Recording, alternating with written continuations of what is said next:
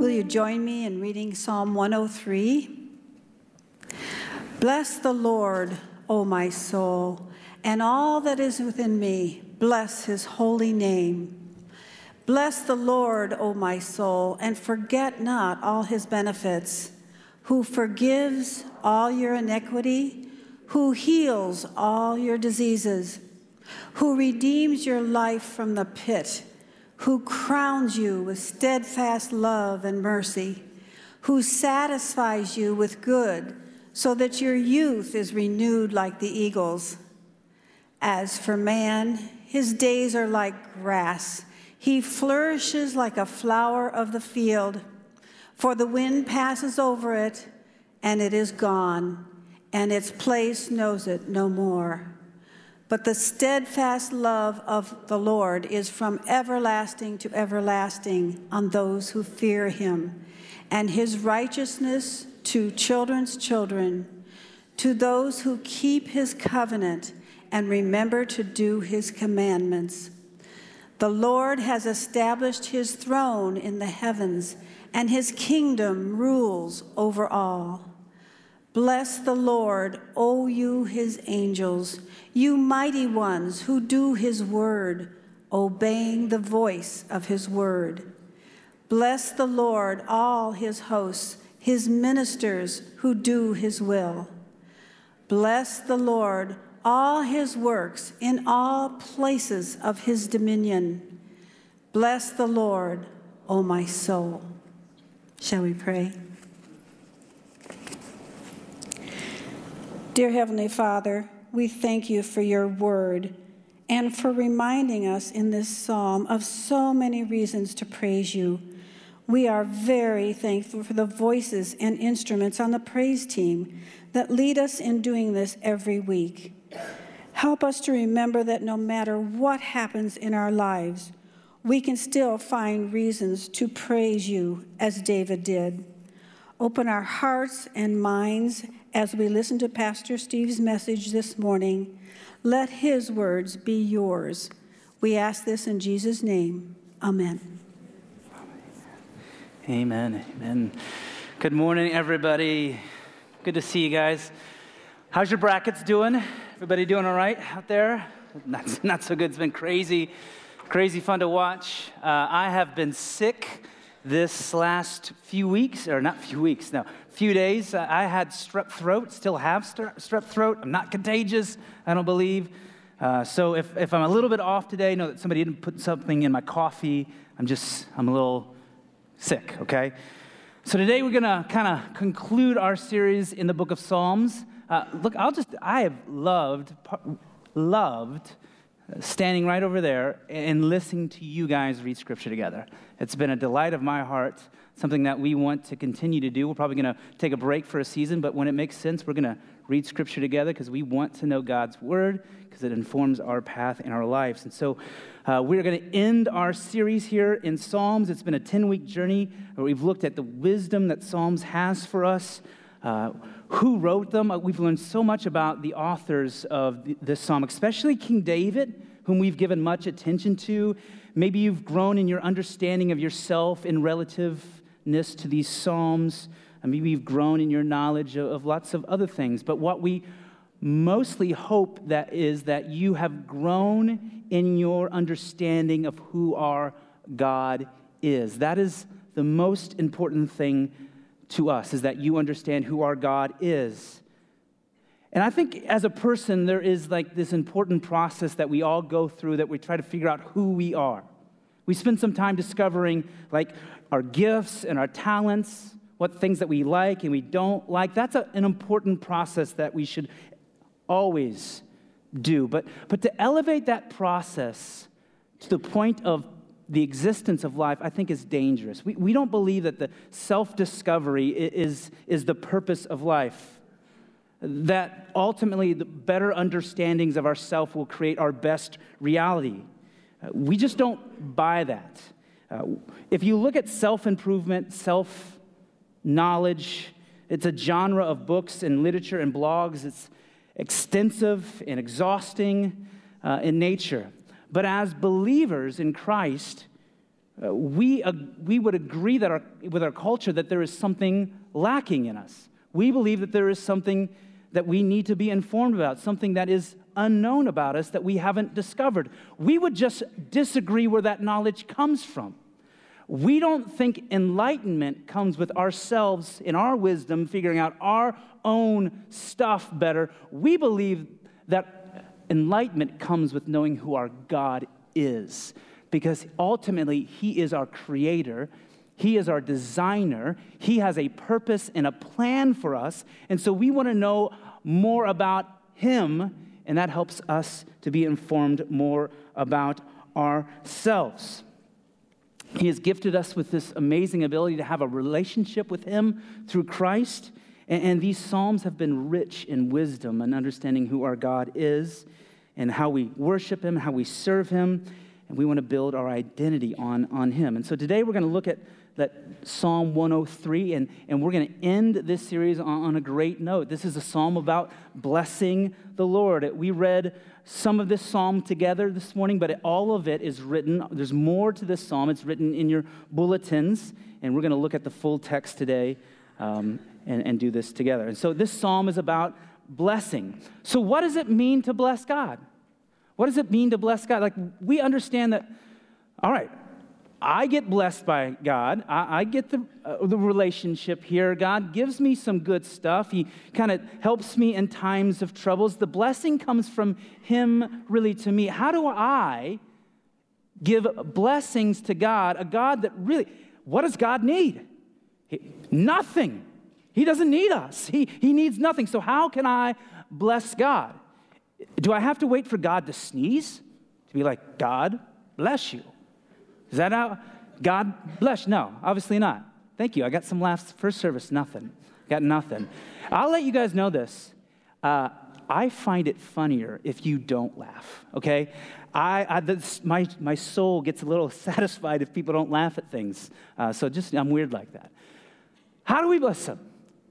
Well, blessing comes from our worship, it comes from our adoration, it comes from our honor. It is gratitude to the Father, an attitude of gratitude to the Father for all that He has done for us. That's a blessing the Lord. It is acknowledging Him in His ways and what He has done for us. And that's what we want to really elevate today acknowledging God, having gratitude for the Father for all that He's done for us. And so David starts out this psalm by saying, Bless the Lord, O my soul and all that is within me. Bless his holy name and forget not all of his benefits. Not just my soul, David says, but all that is within me. All that within me. So, everything in me, my thoughts and my words and my attitudes, my perspective. They, the, the David would say all of those things need to be informed and acknowledge the glory of God. All of that stuff, what he has done for me, expressing praise and gratitude to God for it. And then in, in verse 2, he says, Forget not all his benefits. Literally, that reads, Don't forget all his awards. There's a little difference in, not in, in, in forgetting none and not forgetting all. That's what I love about David. He writes this for us human beings. He writes this in language that we can understand because here's the deal I forget where my keys are on a daily basis. We are going to forget things that God does for us, things that He has given to us. He says, Don't forget all, okay? You're going to forget some. Don't forget all that He has done for you. Remember what he has done for you. What does it say about a person that can't remember what somebody has done for them? What would we describe them? Somebody who has been given much. What would we describe somebody who's not thankful for that? We would call them ungrateful. David is asking us not to be ungrateful. Uh, this week, when I was sick, so at 103 degree temperature, like Wednesday, Thursday, and my wife, just my sweet wife, she just, she took care of me. She got me soup, filled up my water, mounds of blankets on top of me. She cleaned up after me. She was sweet to me. Not to mention the two other kids in our house that were sick. She took care of them, cleaned our house, did the laundry, went to work for a day. Superhero. Do you know who forgot to thank her until they began to write this sermon? It was me. Ungrateful. I was ungrateful to her. There are studies that say that, that teaching our kids to say thank you is one of the toughest prompts that there is. That, that sometimes eh, we can, our kids will say hi and bye easier than, than saying thank you for things. Maybe you parents can remember that, that, hey, say thank you. Uh, there's just something that's hard for us in being grateful, something hard for us to be thankful. And we carry this over into our relationship with God. This ungratefulness. David lists all the things that God has done. He, he, he heals disease. And you may think that's interesting. He heals all disease, is what it says. Is that true? Does he heal all disease? Well, David is speaking to his soul here. Oh, my soul. And yes, God heals all the diseases of the soul, all bitterness, rage, and envy, hatred. The Lord, His Spirit, slays those things. It makes us well spiritually. God removes old habits from us. He helps us to deal with some poor emotional intelligence from time to time. He battles with us in our addictions and our fears. He restores our souls. Does heal us. It says He redeemed us from the pit. How many of you here would, by raise of your hand, would say, I serve a God that raised me from the pit? Amen. He raised us from the pit. He, he came to us in a time of need. He, by his love and his grace and his mercy, he allowed us to travel about as far as we could travel to the end of our rope. And then what did he do? At the end of it, he came in, he swept in with his grace and his mercy and his love, and he rescued us. He has rescued us from the pits. But we forget. We forget what he has done for us. He restored our energy. It'd be like if you were on a cruise liner and you fell off and you went overboard and you had trouble swimming and, and, and you were going to drown and, and somebody on the ship saw you and they took one of those beautiful life preservers and they threw it just a perfect throw sailed right to you right at you and you grabbed onto it right before you lost consciousness and you squeezed and they pulled you back ashore or onto the boat and they let you rest, and a crowd gathered. And right as you kind of came back together, they were just kind of anticipating what you're going to say. You would say, You see what I did with that? I really grabbed onto that. Did you see the bicep that I had there? I grabbed on that thing well. No, you would never do that, would you? You would never do that. Why? What would you say to them? You would say, Who, who threw it? And what would you do? You wouldn't just thank them. You would embrace them, and they would say, That's too much, all right? Get off of me. You would just embrace them. You'd say, Let's go out for dinner. Do you need a cabin upgrade? What do you need, man? You would be overtly grateful for what they have done. Because gratitude is a natural response to salvation. Gratitude is a natural response to salvation. It doesn't require coercement or encouragement to the extent of one's knowledge of how they were rescued and if they were rescued. Gratitude flows organically and abundantly from their hearts. Friends, don't forget you were pulled from the pit. You were pulled from the pit. He rescued us. And David pins this list to remind himself personally of what God has done in his life, but then he turns his pen towards the whole people of God. He says that he doles out righteousness and justice.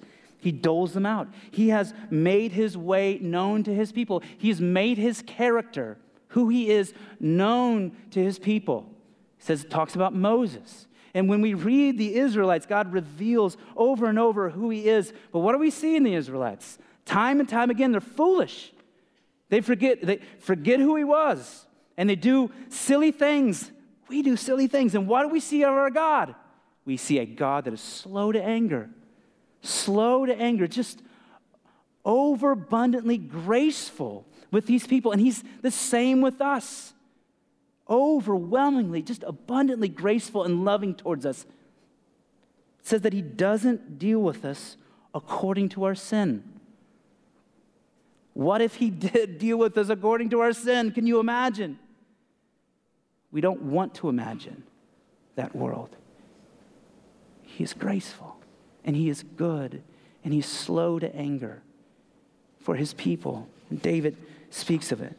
And so these are just a few big ideas, these grandiose things that David pins to speak about God's love for his people, what he has done for his people. And this list could be immensely longer. Actually, it is. David has two other Psalms right after this the, with bless the Lord Almighty, and talks about lots of other things that the Lord has blessed us with. This list could be longer and longer and longer. Let me just, let's just talk about what God has done here in two weeks. Do you know in two weeks that we've had two people have organ transplants successfully right here? Right here in this church.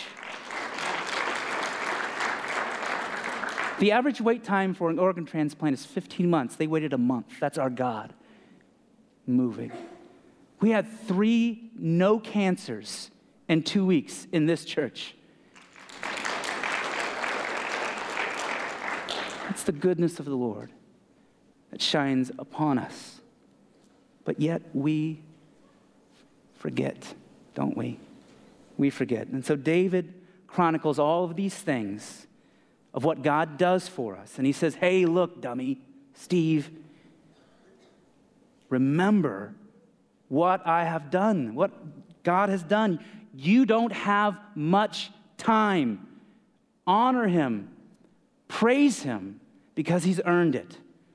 These verses in 15 and 16 that David writes have just been resonating in my soul. These verses that say, As for, for man, his days are like grass. He flourishes like a flower of the field, for the wind passes over it, and it is gone, and its place knows it no more. But the steadfast love of the Lord is from everlasting to everlasting on those who fear him. Do you sort of get what David is saying? He's saying that life is short, a flower that is here in a moment and gone the next, and that spot remembers it no more. But what does he say about the steadfast love of our Father? It is from everlasting to everlasting. And that word translates from vanishing point.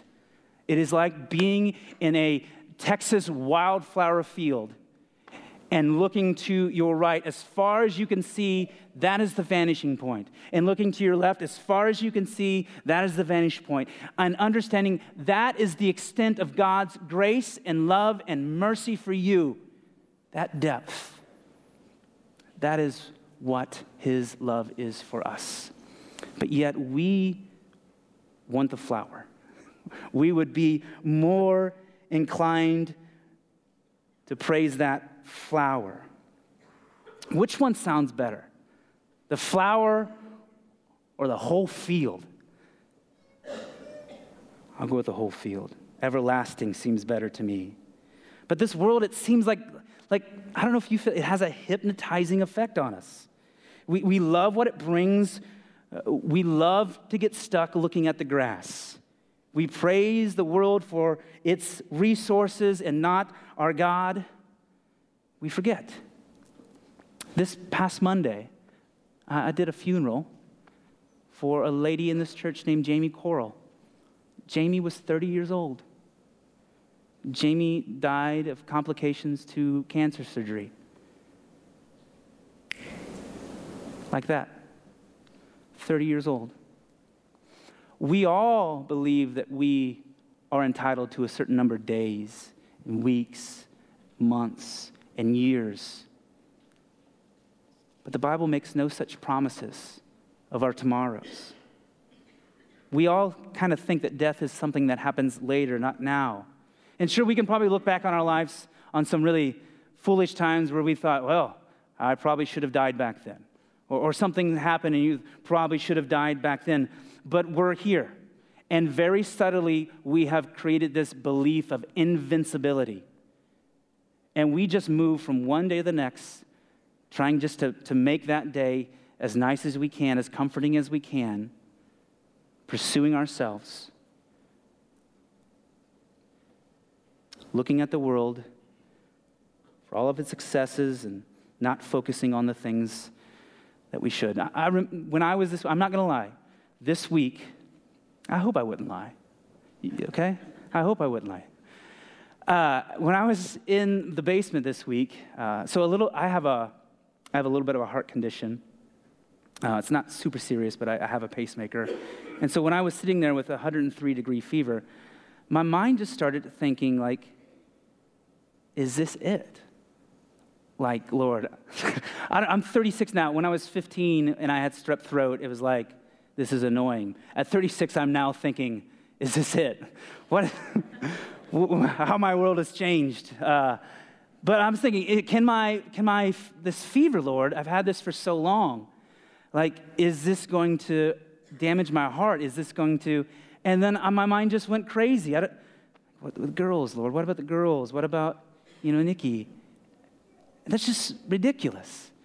But, you know, I just, out of refresher, we don't have a guaranteed tomorrow. I'm here today, but tomorrow is not promised to us. In, in, in Scripture, it says this in Psalm 90.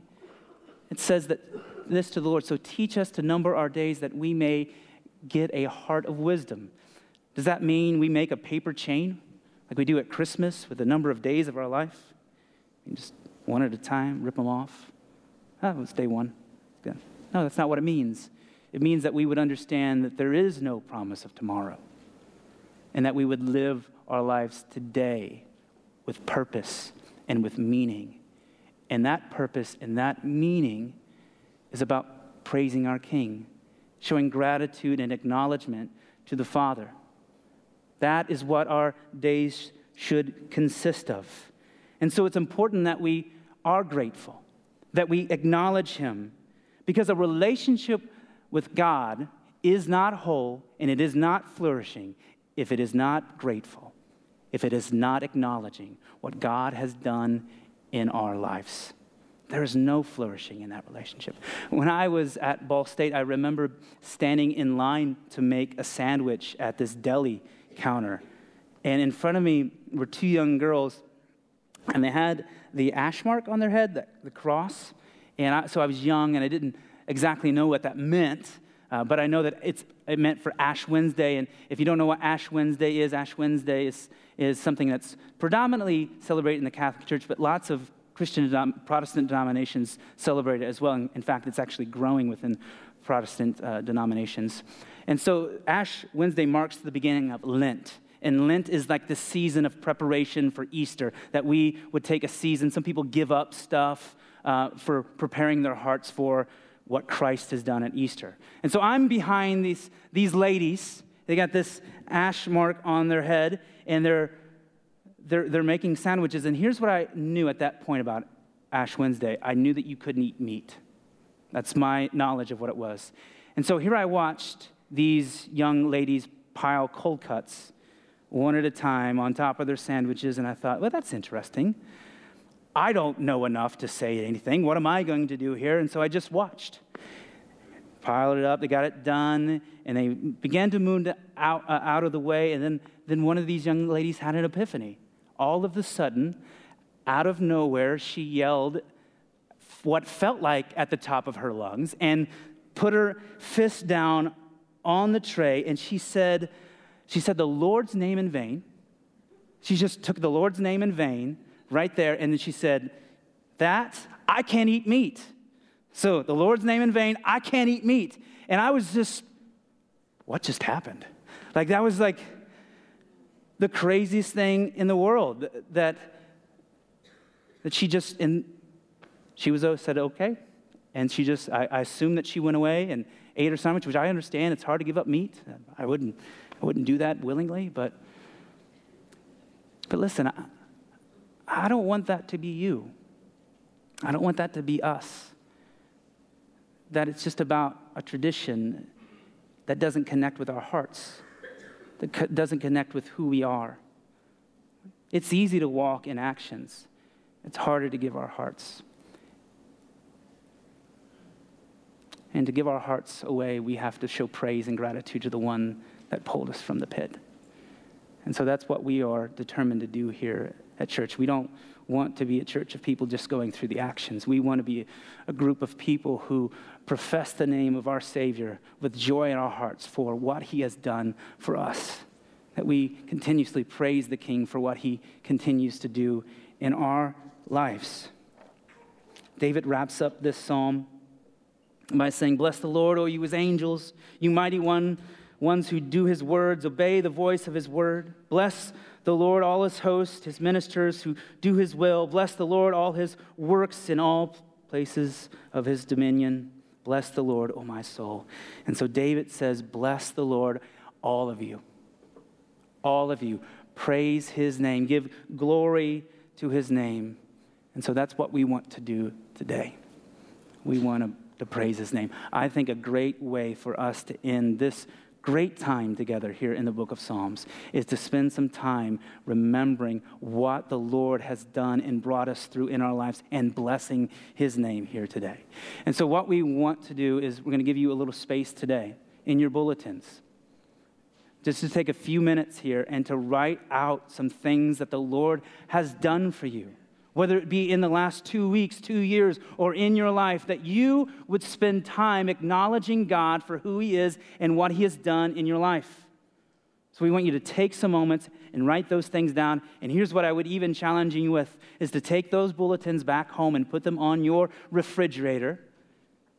And you would remember and you would give praise to our King for what he has done. And so in a few moments, I'm going to pray. The band's going to come out. They're going to play kind of some simple music, write some praise, and then we're going to head into an extended time uh, of worship here to end our time. That's why we kind of started with me a little earlier so we could have a time of praise to our King, that we could bless his name, that we speak well of who he is, of what he has done in our lives, because it is so easy for us to be ungrateful. Ungrateful. We walk our lives every day and we don't acknowledge the good things that God does in our lives. We need to take time for our hearts, for our relationship with God, to praise Him, to give gratitude, to acknowledge Him for what He has done. He is worthy, worthy of our praise. So let's pray. Father, we just come before you today and we give you gratitude and praise from our hearts for all that you've done, all that you have accomplished in our lives, the fact that you have pulled us from the pit, Lord, that you have rescued us, Lord. We praise you as a God of deliverance. We praise you as a God of healing. We praise you as a God of satisfaction, Lord. You have satisfied our souls.